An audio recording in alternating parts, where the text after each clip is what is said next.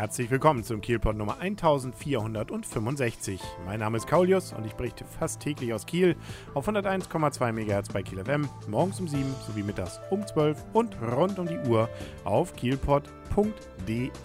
Es war mal wieder Flutlichtzeit für Holstein Kiel. So viele von solchen Spielen gibt es ja gar nicht. Und heute gab es eins, nämlich an diesem Mittwoch war Stuttgart 2 zu Gast und man hatte das Glück, mal wieder die Lichter anzumachen, weil es um 19 Uhr losging sozusagen in die untergehende Sonne hinein und dann in die doch etwas noch frische Nacht dieses Frühlingsabends. Ähm, zum Glück war dann, wie gesagt, auch alles trocken. Vorher hat es mal einen Schauer hier in Kiel gegeben, aber während des Spiels wunderschönes Wetter praktisch, äh, nur eben dunkel. Und das macht es ja dann auch nochmal romantisch. Ich will gar nicht so lange darüber schwärmen. Kiel hat nämlich, und das kann man sicherlich als feste Größe schon mal festhalten, gewonnen. Und zwar nicht irgendwie, sondern mit 3 zu 0. Das heißt zum fünften Mal in Folge nicht verloren, beziehungsweise also auch noch drei Punkte geholt.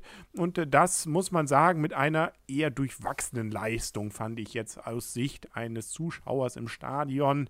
Ähm, da haben wir schon deutlich schönere Spiele von Holstein gesehen, aber wenn es dann, dann zum Sieg reicht, umso schöner und umso größer war natürlich dann auch die Freude, als die entsprechenden Tore fielen, nämlich durch Hartmann in der 25., durch den Standard, dann kurz vor der Pause noch durch Wetter in der 45. und dann nochmal Wetter in der 73. Und dazwischen gab es auch immer mal wirklich gute und große Chancen für Holstein und ein paar kleinere für Stuttgart. Aber gerade so äh, bis ungefähr zum 2-0 hatte man immer doch Angst, dass das mit Stuttgart auch nochmal schief gehen könnte. Also, dass die dann auch noch ihre Tore machen.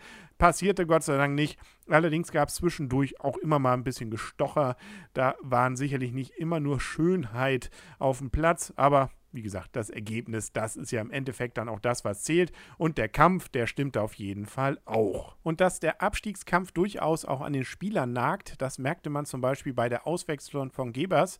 In der 35. da kam nämlich Wahl rein für ihn. Und das fand Gebers wohl, glaube ich, jetzt nicht so dolle. Beziehungsweise der hat sich so drüber aufgeregt, dass er dann vor der Bank der Holsteiner gegen die Flaschen oder ich glaube eine ganze Kiste getreten ist, sodass die also äh, ganz gut auseinandergebrochen ist. Da war ordentlich Wumms hinter. Der da will man auch keinen Ball in die Fresse kriegen von dem.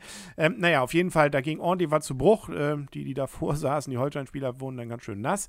Äh, der war also wirklich äh, aufgebracht, musste dann auch in die Kabine. Ähm, das fand auch der Schiedsrichter nicht so dolle, dass da nochmal so randaliert wurde. Nun ja, was daraus jetzt wird, das könnte natürlich noch ein Nachspiel haben, aber das bleibt im Zweifel dann auch im internen Bereich. Das werden wir wahrscheinlich nicht so einfach dann erfahren. Ist auch ganz gut so. Man merkt, wie gesagt, dass da durchaus auch Nerven mit im Spiel sind. Blickt man jetzt mal auf die Tabelle bzw. auf die Ergebnisse auch der anderen, merkt man, dass viele, die jetzt auch im Abstiegskampf stecken, doch ganz gut verloren haben. Also gut aus Sicht von Holstein. Unter Haring nämlich Elversberg und Chemnitz. Dadurch ist Holstein jetzt immerhin auf dem 15. Platz und äh, hat vier Punkte Luft zum Abstiegsplatz und auch das deutlich bessere Torverhältnis. Das ist jetzt nichts, wo man durchatmen kann, aber es ist zumindest ein Zeichen dafür, dass es nach oben geht im wahrsten des Wortes und auch noch weitergehen kann. Also drei Punkte mehr und man wäre sogar schon Zwölfter. Also und sechs Punkte mehr und man wäre Zehnter. Also das geht, oder so Achter. Naja, also da kann durchaus, nein, Aufstieg natürlich überhaupt nicht, aber ähm, es ist auf jeden Fall alles eng. Da kann man sich also auch nichts äh, zurücklehnen, wie es richtigerweise heißt. Es sind eben noch sieben Spiele, das heißt 21 Punkte sind noch zu verteilen. Da kann noch alles schief gehen, aber es ist zumindest äh, zurzeit wieder ein wenig Entwarnung angesagt. Ja. Der Vollständigkeit halber sei noch erwähnt, dass auch der THW parallel dazu gespielt hat. Natürlich auch bei Flutlicht, allerdings in der Halle. Da geht es nicht anders, da muss immer Licht an sein. Und man hat einen nie gefährdeten Sieg eingefahren zu Hause mit 31 zu 20 gegen Göppingen. Und damit ist man auch weiterhin Tabellenführer mit zwei Punkten vor den Rhein-Neckar-Löwen. Da sieht es also auch weiterhin gut aus.